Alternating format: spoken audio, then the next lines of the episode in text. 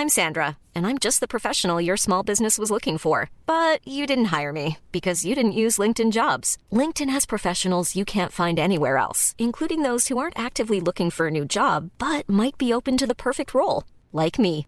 In a given month, over 70% of LinkedIn users don't visit other leading job sites. So if you're not looking on LinkedIn, you'll miss out on great candidates like Sandra. Start hiring professionals like a professional. Post your free job on linkedin.com/people today. Hello, testing, testing. Hey guys, come on, bring it in. Clap your hands now. Hi, I'm Gregory Porter.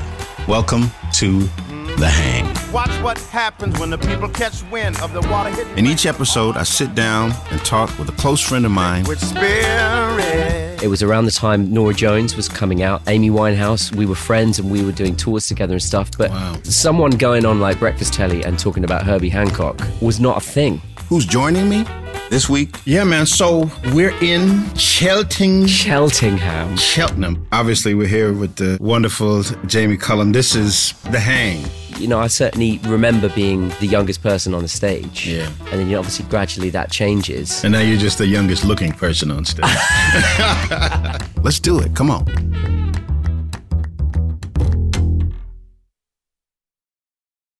You know, I, n- I never really, um, I never really did the whole car thing. You seem like a fast, fast car kind of guy. You think so? Yeah. You've been inviting me to your house, and I never been. I was gonna check out your garage, but now I know. Yeah, it's- you, you, you, you know I ain't gonna drive nothing. You know, it's gonna be the same thing I got. You know so. what's in my garage at the moment? A lot of like burst um, paddling pools. you know, like every, every year it bursts, and every year I think, oh, I'm gonna I'm gonna repair that, and then I go, oh, you know what? It's twenty quid on Amazon. I'm gonna get another one, and then I think oh, I can't throw it away because it's like bad for landfill. So I'm I'm stuck with five of them. Yeah, I got a bunch of swimming stuff in my uh, in my garage. That's that's funny. All all the stuff that my son is just like grown tired of. Really, Yeah, you know, this this uh, alligator shaped floaties. You know, for the pool. He's like, ah, I don't like the alligator anymore. Then he, you know, So how old is how old's your son now? he's six. He's six because I think I last time I saw your son, your your wife was pushing him around in the rain in San Sebastian, and he was a he was definitely not six. He was he was Right. still in at pram Right. at pram age. Oh yeah. And oh wow, yeah, it's it's racing by, huh? For those Americans uh, who don't know what a pram is, nobody else calls it a pram. I think it's a stroller, right? Uh, stroller, yeah. Ma- Mary Poppins calls it a pram. Yeah. yeah, yeah, pram, a, a stroller. But, Yeah, the, but, the, but the prams here, you know, like if you got an old school one, it's got like, you know, like uh like four eight spoke, you know, it's really kind of a sexy thing, you know, like white rubber tires and all this a kind ca- of thing. Cadillac vibe, yeah, Right, definitely. No, we didn't use one of those. I, I swiftly moved on to one that you could fold up into as small a size as possible very Yeah. quickly. We didn't have one with fancy wheels. Okay. it had no suspension. Yeah. it was very, very un, unposh. So we had a we had basically like a piece of canvas strapped over some metal wheels. yeah, Jamie Cullum, obviously we've we've had some some opportunity to make music and and hang a little bit at different places in the world. Yeah. And uh, so it's good to see you here. Um, You too, man. We've hung here before in Cheltenham. You you've I've heard you call it Cheltenham a few times. Well, I think it's it's the official way to call it, isn't it? No, it's, it's, I think you. I, do you know? I, I tell you what, you have got it right now. Cheltenham, you're saying it perfectly. I mean, you're ba- you're basically uh, you're, you're the spirit of Cheltenham now, and it's it's, a, it's a good thing. It's good for this town. They they need someone like you to liven it up. yeah, I've been here a few times now. I really I really love it. You know, I, I like I like going. You know, maybe to the lesser known streets and lesser known shops too. It's, it's you know soulful It's places. got a, it's got a nice vibe, and I think actually the festival has kind of grown in a way that I certainly didn't see coming. Yeah. And I think it's got a lot to do with the you know the, the people that run it, but also they just had great music here over the years, Yeah. and musicians enjoy coming here because Yeah. it's like it's out of London. Right. Most people stay over. Most people stay up late. Yeah. Most people get into some trouble. and uh, it's a good it's a good it's a good hang. And if you create an environment where musicians like to hang out, Yeah. you're you're onto a winner, I reckon. The hang. Yeah. The hang. Right. This the late night uh, jams that happen here in the hotel Hotel de Vin. Hotel de Vin. Ho- Hotel du Vin Yeah. have um, been very, very cool. I remember I had done my show. I stayed and had a drink at the bar, and then I went up to my room. And then I said, oh, I'll just go back down just for a little bit. And I ended up staying until they start putting the bread out for, for breakfast. Yeah, that is a that's an official Cheltenham Jazz Festival thing. But here's, here's I've got a, I've got a question for you. Now that you are like working at the rate that you are, and your career has gone in exactly the way it should have done, do you still do you still do that? Or do you go? Do you know what? I've got, I'm I'm a busy man. I've got to get some sleep. No, I do. Like there's jam sessions all over the world, and I don't do a lot of them. Or there, or there'll be a, a late night thing happening. But generally, I have a five, you know, a.m. flight to the next venue. So, you know, my my hang is strategic. You know, you know. Yeah. So I, I can't do it back to back to back. I have, and plus the voice has to be Talking is the enemy. right. Talking, and and generally you'll be talking with some loud, there's some loud music Yeah. so you have to be you have to be careful with the instrument. So it's, there's a balance. There's a balance because music is social, mm. And uh, I think you should be social with other musicians. But but you have to be careful about uh, taking care of your instrument, you especially when you have. Well, uh, totally, but you definitely don't want to do anything stupid like starting a podcast, for example. Right. Yeah. Don't don't do that. Right, right. Starting a podcast and talking to people for an hour before their show. That's Oh, the way we do it. That's all know? good. That's all good for me, man. It's all good for me. You know, uh, Jamie, being in your upper 30s and, you know, knowing that you've been in the broadcast business for the Grandfather for 30 of the broadcasting industry. for 30 some odd years. Yeah. what do you want to know, man? Come on. You, you, ha- you have any uh, any tips for me for uh, my uh, Well, I'm going to need a little time to process. I'll make some notes. I'll say, do you know what? I think I I got some kind of advice from various people, actually, people that I love. So I, I don't know whether you know who this guy is. A guy called John Peel. He's like, he's like really, he's he's sadly deceased, but he I grew up listening to to him on the radio as as the he's the kind of godfather of music radio. Like he really started so many people's careers just by his love of music. Yeah.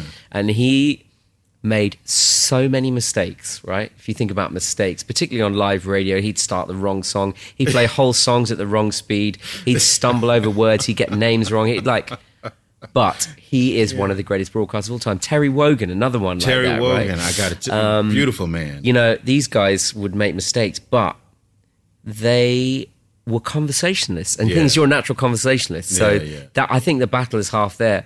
And you're always I always think if you feel like you're talking to one, you don't think of your audience as like the millions of people out there. Yeah. You just feel like you're talking to that one person who's Yep. sitting there. Yeah. They're on the train, they've got their headphones on, they go, hey, let's listen to the Gregory Porter podcast. He's talking to me. yeah. That's that's it. And you're already doing that. But Yeah. that, that's the advice I always tell myself is like, don't go, hey, everybody out there. It's Yeah. like, hey, you out there, you know?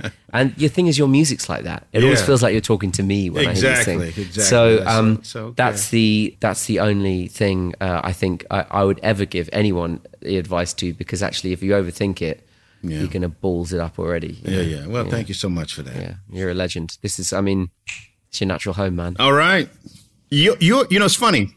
I was reading the notes, and it said that you are not forty yet. Is that what? Is that is that correct? I'm going to be 40 this year. Yeah, August the 20th is my. Okay, let me just tell you how insane that is, because I kind of feel like you're you're like my uh, older brother, my my my my my grandfather in a way. I remember with, with your first record, your first splash into the environment of music. I remember looking at your your career and your energy and saying, "Yeah, you know, that's uh, that's something I would I would like to have." And so it's so interesting. We see each other at festivals, and, and so now I'm I'm looking down at the paper at 39. What the heck? Oh, that, you know, You've it's, been around forever. You've been around for 30 years, and you're 39. Explain that, player. maybe, uh, yeah, I make, I, I, I have this way of making time go slow. uh, I, you know what? I, when I first had a big success with this album, 20 something, I was 23, really, 23, 24, 22, between 22 and 24 was when that album came out. So that's, you know, it's now a long time ago. But at the time, in terms of like someone who was using jazz in a, in a commercial pop world, Yeah. it wasn't really a major. You know, this is this is pre Michael Bublé. Right. Uh, it was around the time Norah Jones was kind of coming out. There was a Amy Winehouse was uh, we were on we were friends and we were doing tours together and stuff. But Wow. it was uh, someone going on like breakfast telly or mainstream telly and talking about Herbie Hancock was actually not was not a thing. Right. Uh, Shocking. Well, it, it, kind, it, kind, it kind of, especially like some like, you know, white kid from the west of England, you know what I mean? Who yeah. like really kind of grew up more around hip hop and drum and bass and all these kind of things and like the rock bands I've been in and stuff. So I think I was unnaturally in people's faces, particularly in jazz people's faces. And it caused quite a lot of, um, I got quite a lot of stick at the beginning because I was not a trained jazz musician. Actually, my, you know, my jazz chops as such, I've always been, I've always been carved out in quite a renegade way and um, not in a way that. So I knew lots of jazz musicians who'd done the whole college thing. Yeah. They knew their modes and their their chord scale relationships. They Right. had transcribed a thousand solos. You know, here comes me, right? Right. I don't even know what the names of chords are. Right. I know how to play 150 standards from playing, you know, loads of gigs, but actually it had this it had this impact in a way on the commercial scene, but also within the jazz scene. And we're like, well, why why is that guy doing it? And I think it had a lot to do with the energy I kind of threw at it, which was just the energy of like loving music. Yeah. You know, I was young. I kind of attacked it with a kind of pop musician's mentality. Yeah. But with the lo- I always had a love, like a true love of jazz. You know, like I had Right. posters of Winton on my wall. Right. You know, I had like a poster of Sonny Clark on my wall. Right. You know, I, I'd also grown up loving a mixture of, you know, Medeski, Martin and Wood, but also Harry Connick Jr. Yeah. and Q-Tip and the, you know, Tribe Called Quest and all this kind of stuff. So, um, it was all, all this stuff kind of thrown at it. And it must have been, you must have been one of those jazz guys who've gone, well, why, why is, why is that guy doing it? No, actually, I, I I I was very cool with it because uh, I like the way you. Well, first of all, the the the, the energy and the youthfulness uh, that that you you brought to it. I didn't have a career when you. I, I was still trying to figure out how to how to make it happen. So so to see you doing it was like, yeah. But were you doing gigs around that time? Were I was you- doing you- gigs. Yeah, yes, I yeah. was doing gigs, but but in terms of anybody knowing me, um, no. Well, you must have always had that voice, though.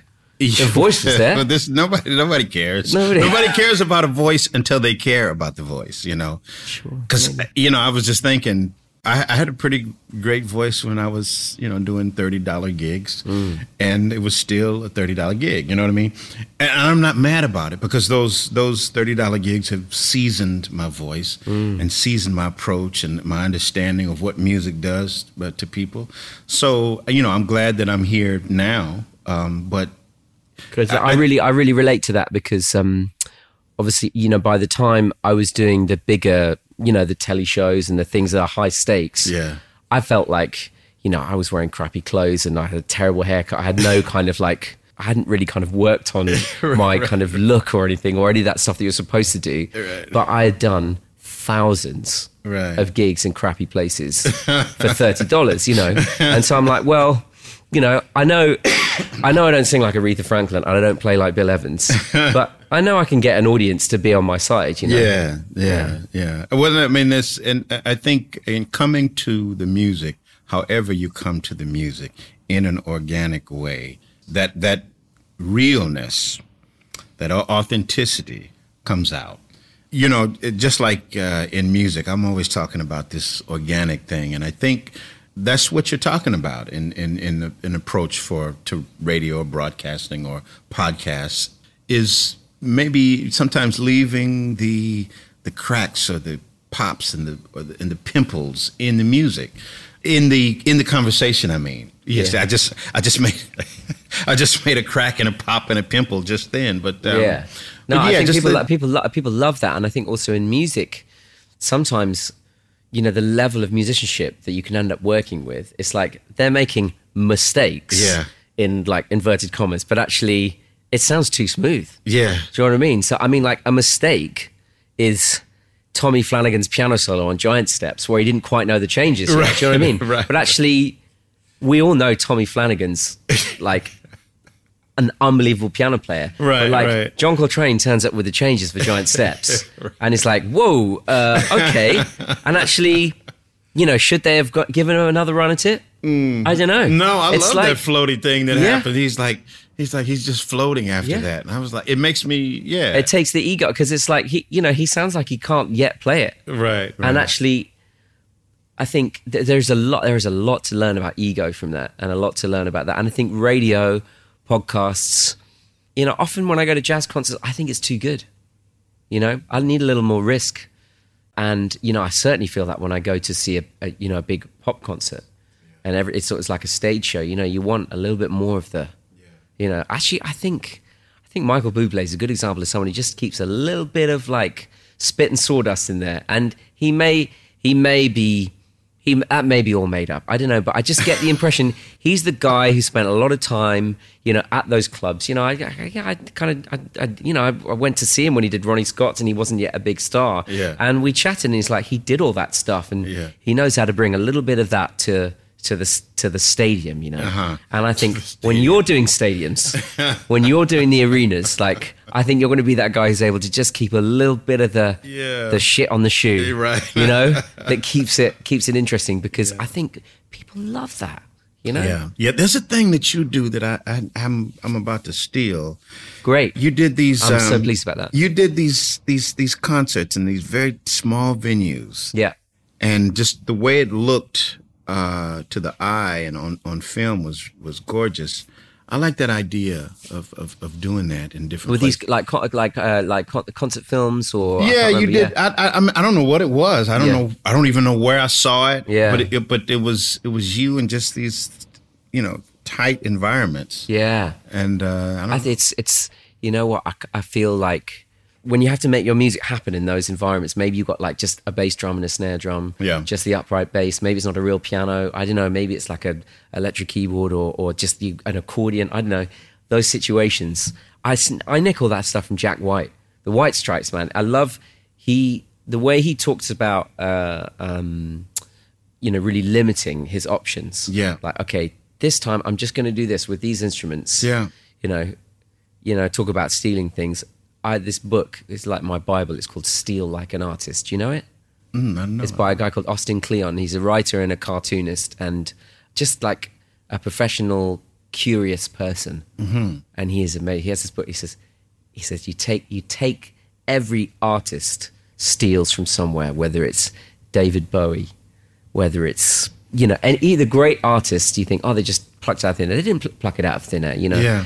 It's all there to steal Okay. and make and make your own. Yeah. I think. yeah. And uh, you know, I, I Jack White is one of those people I look up to so much. His whole aesthetic of like taking things and limiting himself and see see what happens. Yeah, and you know that's that's where I got that idea from. And you know, it's funny. This is um, this is this is how I my music career started. I, I grew up singing in churches, storefront churches, small churches that had a piano or didn't have a piano or had a piano with with uh, compromised tuning or missing keys or you know. So at the point at which I made it to where there's always a Steinway on the stage you know, my piano player, Chip Crawford, can throw me a chord and it and it doesn't rattle me because I've I've heard a lot of different things come out of a piano. Yeah, definitely. You know? Yeah. So so sometimes the limitation and, and this is a it's a it's a thing in, in African American music. People talk about the melisma of of of, of black music.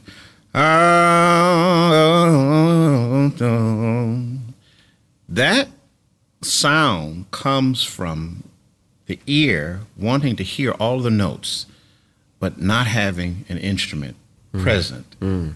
when you're in the fields. And so I, I don't dismiss, you know, somebody who oversins sometimes because it's a process. Sometimes when you first start singing off, you you know, you first start singing, you want to sing a million notes. But there's a tradition of that and it Yeah. comes from somewhere. And so I don't dismiss it all, the time. Sometimes I, you know, I, I don't like to hear it all the time, but Sure. but um, but I know that that it's a it, it comes from somewhere, and and and generally a more mature singer uh, makes makes more subtle choices. But anyway, that was just a little side note. It, sometimes limitation can bring about change, even in the style of singing, and uh, yeah. In the past and even today, I was considering your voice, the type of voice that it is, and it's uh, you have a unique sound. You talked about the imagery and maybe the background of, of, of you that may have made you popular initially, but it's, it's, it's your voice, your instrument. Um, it's unique. For me, it's, um, I don't want to say understated, but it's, uh, you loosen the collar of the tuxedo, you know, because your voice is in between. And hear me when I say when I'm say this, the, the the raspy quality of it in the in the lower parts is early morning, and in the higher part of your voice, it's nine thirty in the evening. Very sophisticated, and the two together is is is disarming and dope. And so it's your instrument as well. I, and That's you know, cool, man. I, I love I love that description, and and you know, thank you. I, you know, I cons- I consider you really like one of the great voices of our generation. Oh, man. And so I, uh, you know, I I. I I listen to your the, the voice that you have and the instrument you have and, and aspire. You know, it's one of the voices I, I aspire to. First Mm. time I heard it, um, first I aspired to making sure people got to hear it. That I Yeah, could, and then yeah. you know, it was like, wow, what what can I learn from this? And I think, again, I, I did. You know, I very much did everything on the fly with my voice. You know, I can't. Again, I'm I'm always like backing up and going, okay, what am I actually doing here? Uh-huh. And I've thought a lot more about my voice in the last five or six years, and just I still feel like I have a lot of energy, but um, I have to channel my energy in, in different places as well as just to the voice. So I do look after it in a different way, and I do I do kind of practice. But actually, really, the thing I, I feel like I focused on more than anything in the last few years is, is songwriting. That's the thing I like. Yeah. I think about when I wake up, and I think about when I go to sleep. It's like, okay, how, how am I going to finish this song? Yeah. Yeah. Yeah, that's awesome. Mm. In your career, how many records now? Do you know what? The one that's coming out in June is going to be my eighth record. Yeah. And You've done that in the last two years, though. No, no, no, I'm not making records like you. I know how they work you at Decca. yeah, it's like we need another record. I'm always doing just different little side projects, but you Mm. you you have in your in your writing and in your projects, you've been very you know varied. Your writing and your just, just the different different things that you're doing, and and this the sound of the record uh, has, has always been uh, changing. So that's that's another. you know, I always think of myself as a like I, co- I come at it as a fan, right? So before I was a musician, really, I was I was like I was a trainee Gilles Peterson.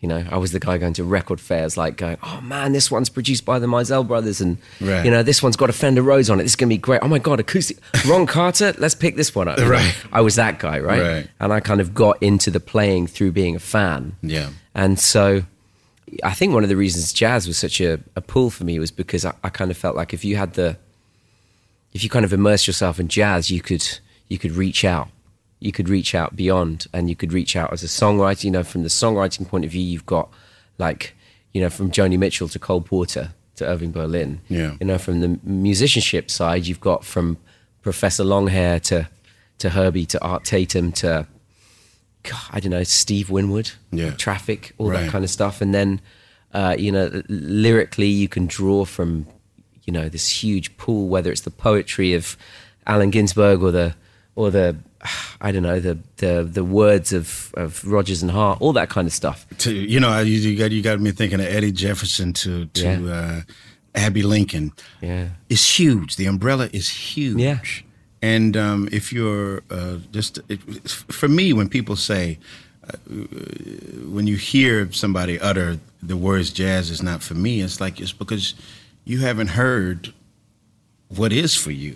Because there's something for everybody, really. I mean, I you know, I- you know, if like a like a great DJ could prescribe the perfect song for the person who who thinks that they don't love jazz. I mean, because everything is out there. Well, you know, that's what Gilles Peterson has been doing for, you know, I look at him as someone who has inspired me almost as much as uh, any musician has. Wow. Because I grew up listening to his his tapes of his radio shows that someone recorded me when he was on a pirate radio station in London. Like I'm talking like I was a That's so teenager, you know, man. and he was playing club records, super underground, like Mark Murphy stuff from the 70s, Yeah, yeah. dance jazz, and I was Yeah. like, what what what is this? Yeah. and again, you know, uh, He, he always just knows more than you and just, you know, has listened to more than you. It's just, he's a clever dude. man. Yeah, he's a. But you see, the thing is, I, I I realize this as I get older, and it's quite freeing. It's like I think there was a time in my late twenties where I felt like, oh my god, I'm not good enough. I'm I'm here in my career, but man, I'm just not. I'm not good enough. And actually, the thing is, you're never going to be good enough.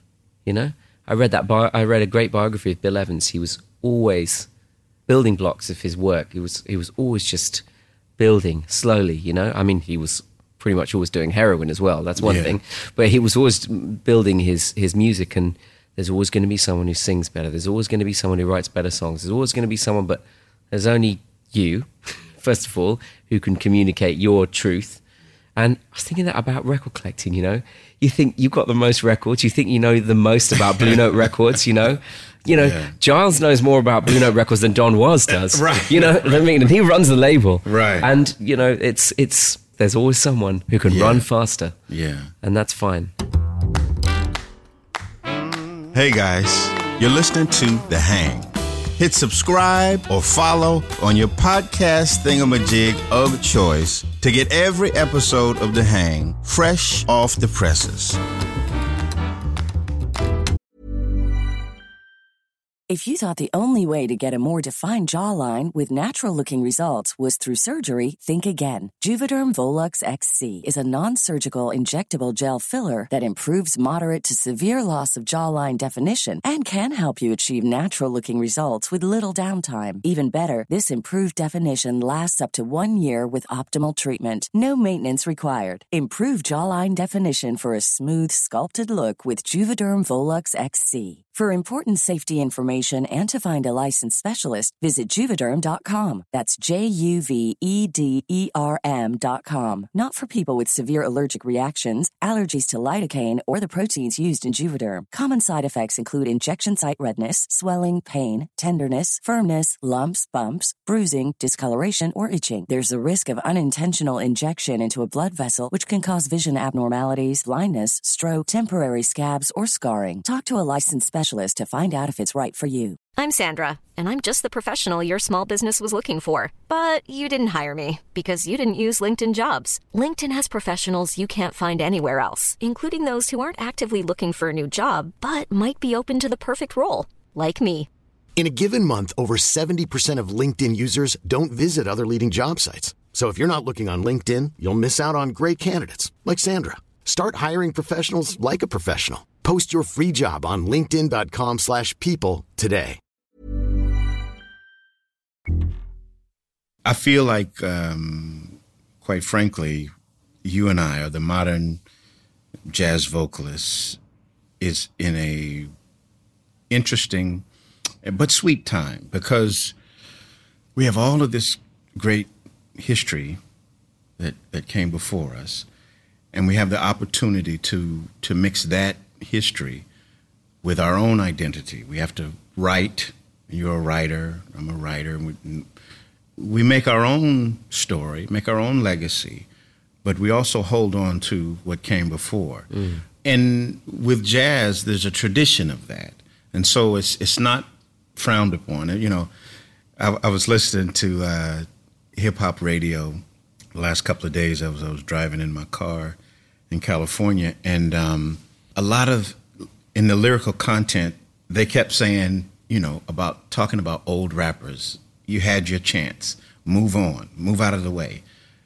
To the old to the old hip hop stars, icons. Yeah.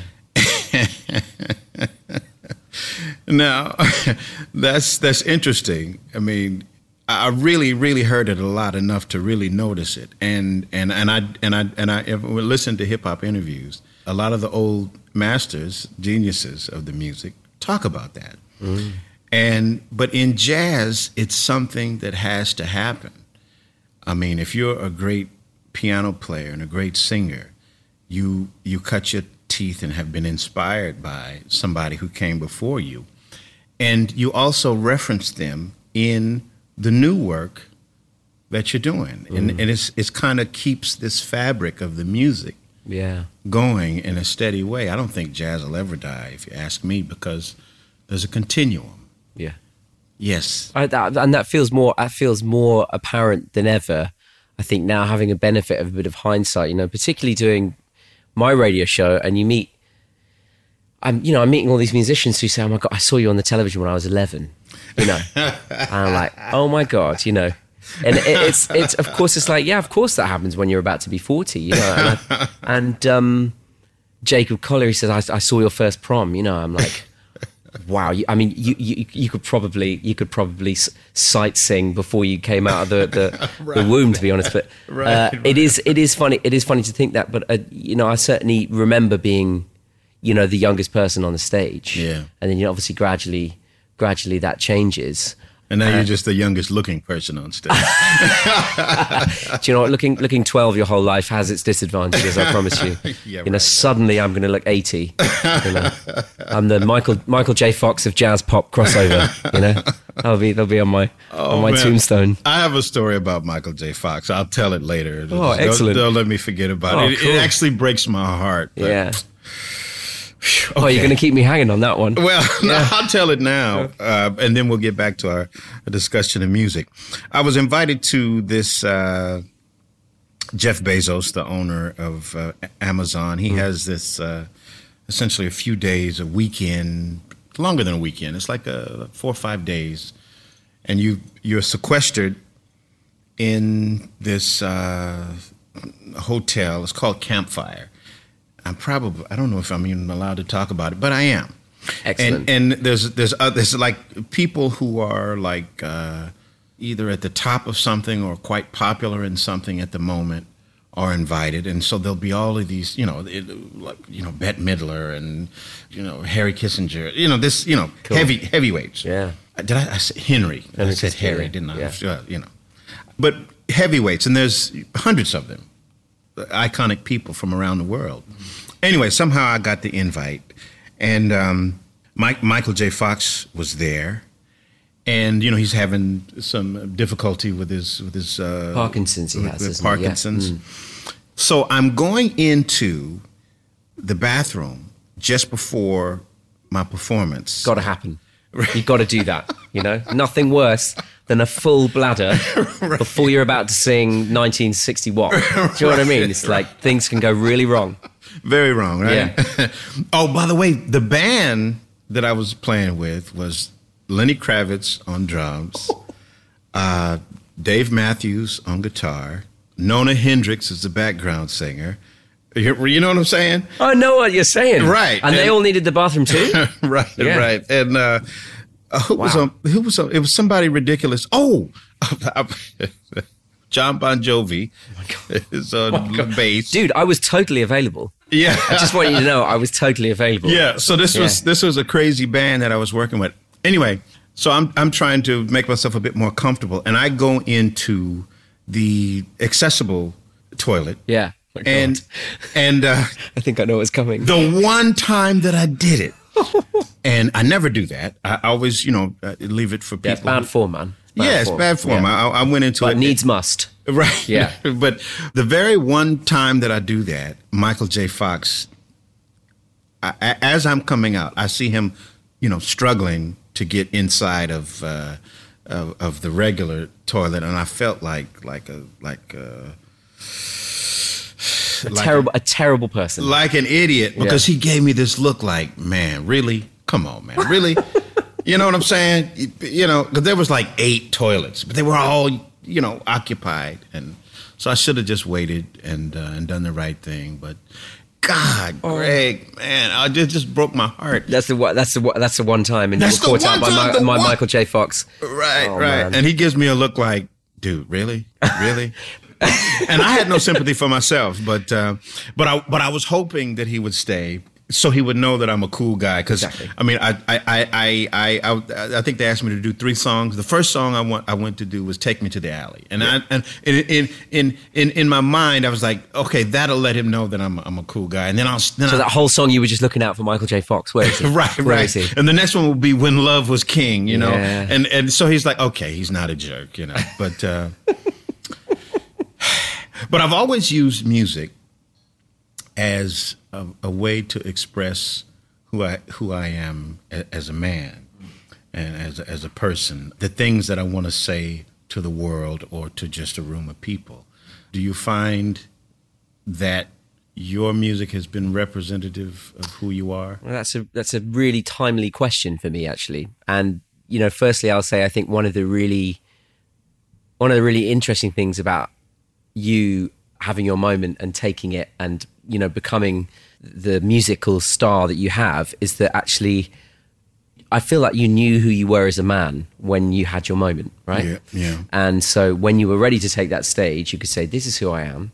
This is my music. And look, I know we all develop, but actually, you were a grown man by the time. You know, a lot of people become adults Yeah. in the face of that. And I think that's uh, uh, one of the one of the many reasons why you know the stars aligned. You know, for me, you know, I've been discovering that along the way, and you know, my mistakes have been made. You know, look, I'm not Justin Bieber, but you know, to some to some degree, I've been working that stuff out on a more public situation within my music. And actually, this record it started five years ago and you know I, I have I have two young kids, uh, and you know what that's like. But I, I started this record, and I made some really good tracks. Right, I was like, yeah, this is coming together, and had like five, six, seven songs. I'm like, yeah, you know, I had things that sounded like singles, and this one will work great on radio, and all that kind of stuff. And you know, I had a, I just had this moment about a year into that. It just all felt wrong, and I'll tell you why. It's because the music was great songs were solid, they were not matching up with the man I was becoming. They weren't expressing who I was becoming. And that sounds pretty grand. It doesn't need to be grand. It's just, it didn't sound truthful.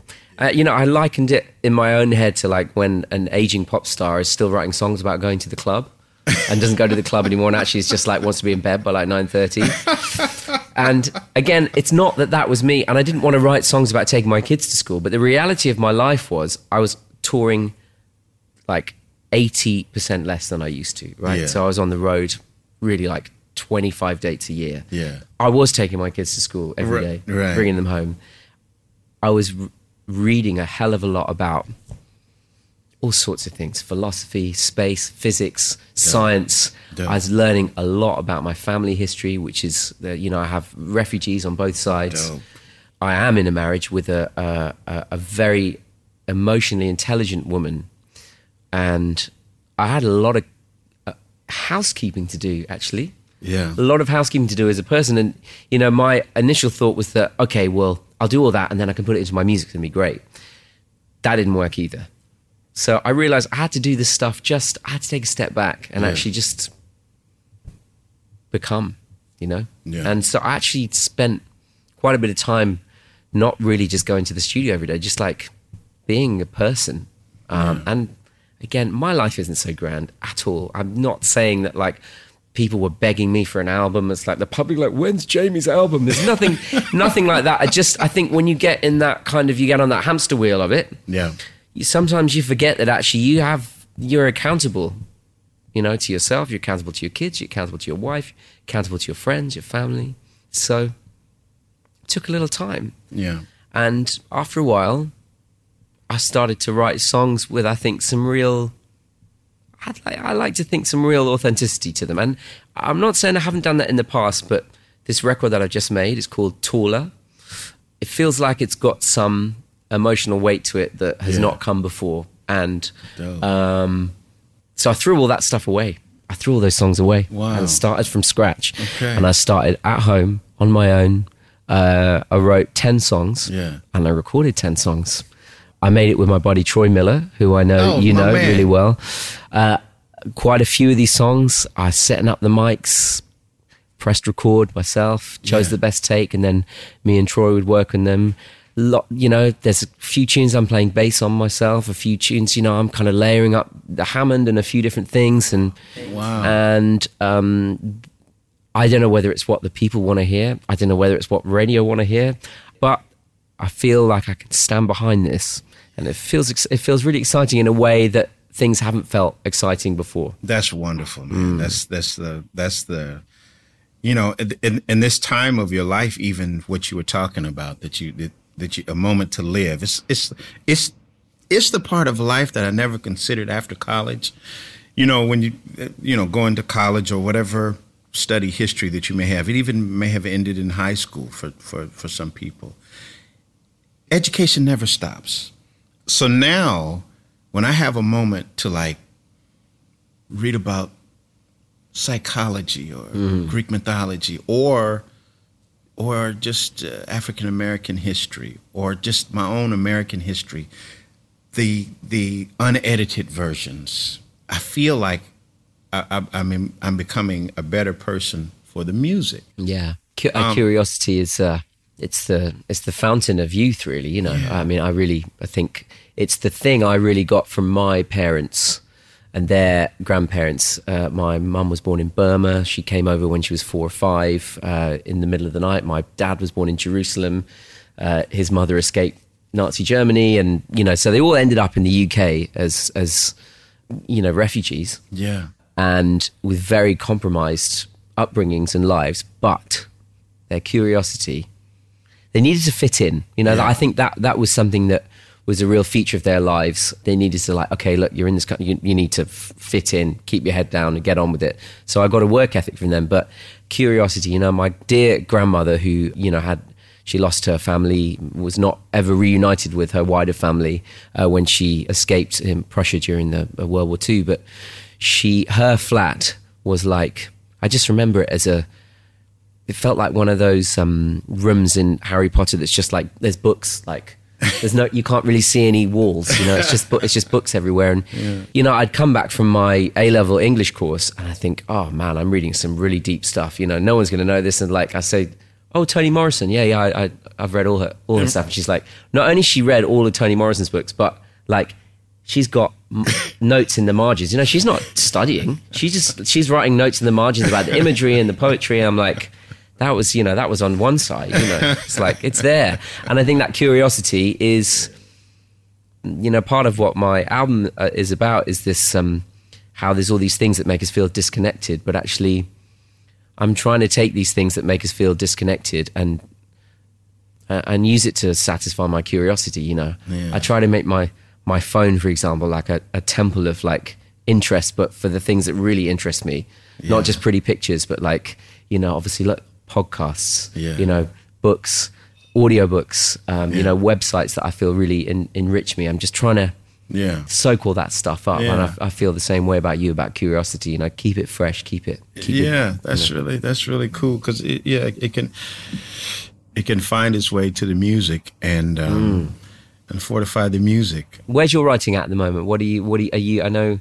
Well, yeah, I'll be I'll be recording soon. Of course you are. You've always got something going, man. Well, so I'm trying to just you know kind of raise my hands up and my eyes up to to the sky and let it radiate into me, and then you know and see what what comes out um, organically. Again, you know, it's the the the stories of love, trying to find the angle of the message and and the melody, and you know, sometimes it works, sometimes it doesn't. Sometimes you'll get the message and the story, but the melody and and you know, and they don't match. So you you know how writing a song is just is is, is some magic. Um, I'm trying to simplify. I'm trying to be as the brevity of the blues is genius. Yeah. The brevity of the blues is genius. And I think to give a message, there's a technique in black American preaching. You're constantly coming back to a particular line to remind the congregation, just to, to mm. stick that line again, over and over and over again. And the blues does that. And so I want to continue to write music that way, where when you've, you're done listening to a song of mine, I don't want to overwhelm you with the cleverness of my poetry. I want to overwhelm you with the sincerity of my message. And that's what I'm trying to to find. You know, you keep you know, you keep sifting through the sand until you find the gold. Um, that's where I am. Some things are cool and some things are like, you know, not that cool. You have any little demos yet or anything? Yeah, Or- yeah. I, I, I, some some demos. You know what I, I, I have also have been doing recently is listening to something that I've done in in the past. Sometimes that reinforces what I'm trying to say currently. It's not uh, retelling the story; it's the continuation of the story of optimism, of love, or uh, mutual respect, or you know, justice. These, so I'm, I'm still exploring the same themes, but Well, they're An even more additional story. pertinent than ever, though, aren't they? Yeah. That's the thing. yeah, yeah, yeah. I think um, as I travel, and you know, we travel around the world. You know, I, I can't help but be affected by people and politics that I that I see around me, and I and I have to be careful not to let it overwhelm my music because it's heavy on my heart. Uh, I have to remember to talk about the other things that are going on in life in the the spectrum of of, of music, but. Um, you could let it overwhelm you. You really can. It's some it's some frightening things that are happening out there. But uh, but that's interesting. Even just to hear you talk about the the fabric of your family and and where they come from and their struggles already. Just even in the conversation, the the authenticity has bumped up and jumped up. Not just not not just the fact that I, I wondered where you get your wonderful tan from. It's not. Yeah, I know. People think I've been on the sunbed. Yeah, yeah. not not just that, but just just the um, you know just to hear you talk about your parents and your and your grandmother. That I, I've I've already fallen in love with them. You understand what I'm saying? Yeah, I do. So if you put some of their energy into the music, you know, my mother has has eh, you know engraced me to millions of people. They, they loved me, but you know, my mother seasoned it. You understand what I'm saying? I do. So, you know, I, I, without even hearing the music yet, Jamie, I'm already I'm already intrigued. So so yeah, that'll that'll be dope. I'm looking forward to it. Um, Yeah, man. So we're in hanging in Chelting. Chelting, Cheltingham. Cheltenham. Brilliant. Chelting, Cheltenham. Cheltenham. we're, we're in Cheltenham. So you hear in the the- you hear- Cotswolds. You hear all? Yeah, we're in. This is like deep Cotswolds, man. Yeah, This is yeah. literally like, literally speak a different language. I mean, lashings of cream. Yeah, exactly. Yeah, that's it. You got it. I, th- I, I, I think you fit right in, man. I think this is it. It's your spiritual home. Are you here all weekend? I am, yeah, Yeah, you are. yeah. What's the title? You know, if you do, you know, if you if you are artist in residence or uh, curator or uh, there's a there's a festival, uh, the Nice uh, Jazz Festival. Th- They kept calling me the grandfather. I'm Yeah. like, what? I'm the grandfather of the festival. I was like, wait a minute, I'm not ready to be a grandfather, y'all.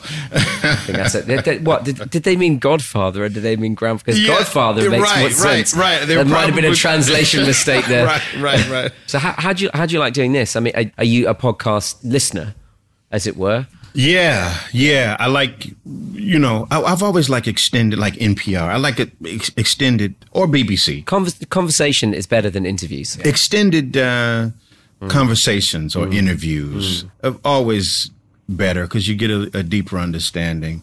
You know, because we're running, th- this may be one of the longest conversations that, that we've had. Mm. I have an affection for you and you have for me. But yeah, because we're, we're, we're moving all the time. Yeah. Um, so it, it was, you know, really great to, to to sit down with you and talk about the new project, Taller, right? Yeah, taller. Yeah, that's coming out in Ju- uh, in June, and you know, it's. Uh, I think that this is uh, like. I love hearing your voice singing. I love hearing your voice talking. So I think this is this is great. It's such a great plan, and uh, it's just um, it's awesome that as many people get to hear your music as they do because it's like it's it just made me feel like things sometimes in the universe are are correct. Yeah. well, you you were the you were either the first or one of the first to play me in the in the UK, and uh, the genesis of my career was emanating from from here. So I would say, yeah. Well, between man. between you know, if if if Gilles I, will take that. I'll take that. I'll take that, and I'll I'll if if that, whether that was true or not. I remember shouting about you saying this guy's amazing. Right. Well, so so somebody called me and said um, Jamie Cullum is like playing one of your songs you know, like every time he's on the radio. And I was like, oh, okay, that's dope. I appreciate that. Well, thank you. Hey, my pleasure, man. And look, thanks for. Uh, and I'll and I'll get I'll get that that check to you soon. no, I'll tell you what. Let's just let's c- c- come over to my house. We'll do lunch. Okay, and we'll have part two of the conversation. Okay, and uh, we can get in the paddling pool. Okay, get in the paddling pool, the non-punctured one. We can. Uh, we can hang out in a different part of the English countryside. It's a little different to here. Okay. But uh, I think I think you'll like it. Yeah, that's cool, man. Cool, Look man. forward to it, man. Wicked. Thank you. Great to see you, Gregory. My pleasure. Cool, man. Thank you. So there it is. Don't forget you can listen to The Hang on Apple Podcasts, Spotify, Stitcher, or the podcast thingamajig of your choice and get every episode of The Hang fresh off the presses. Clap your hands now. This is Gregory Porter. Thank you so much for joining me. You've been listening to The Hang, a cup and nuzzle production. Come on, bring it in.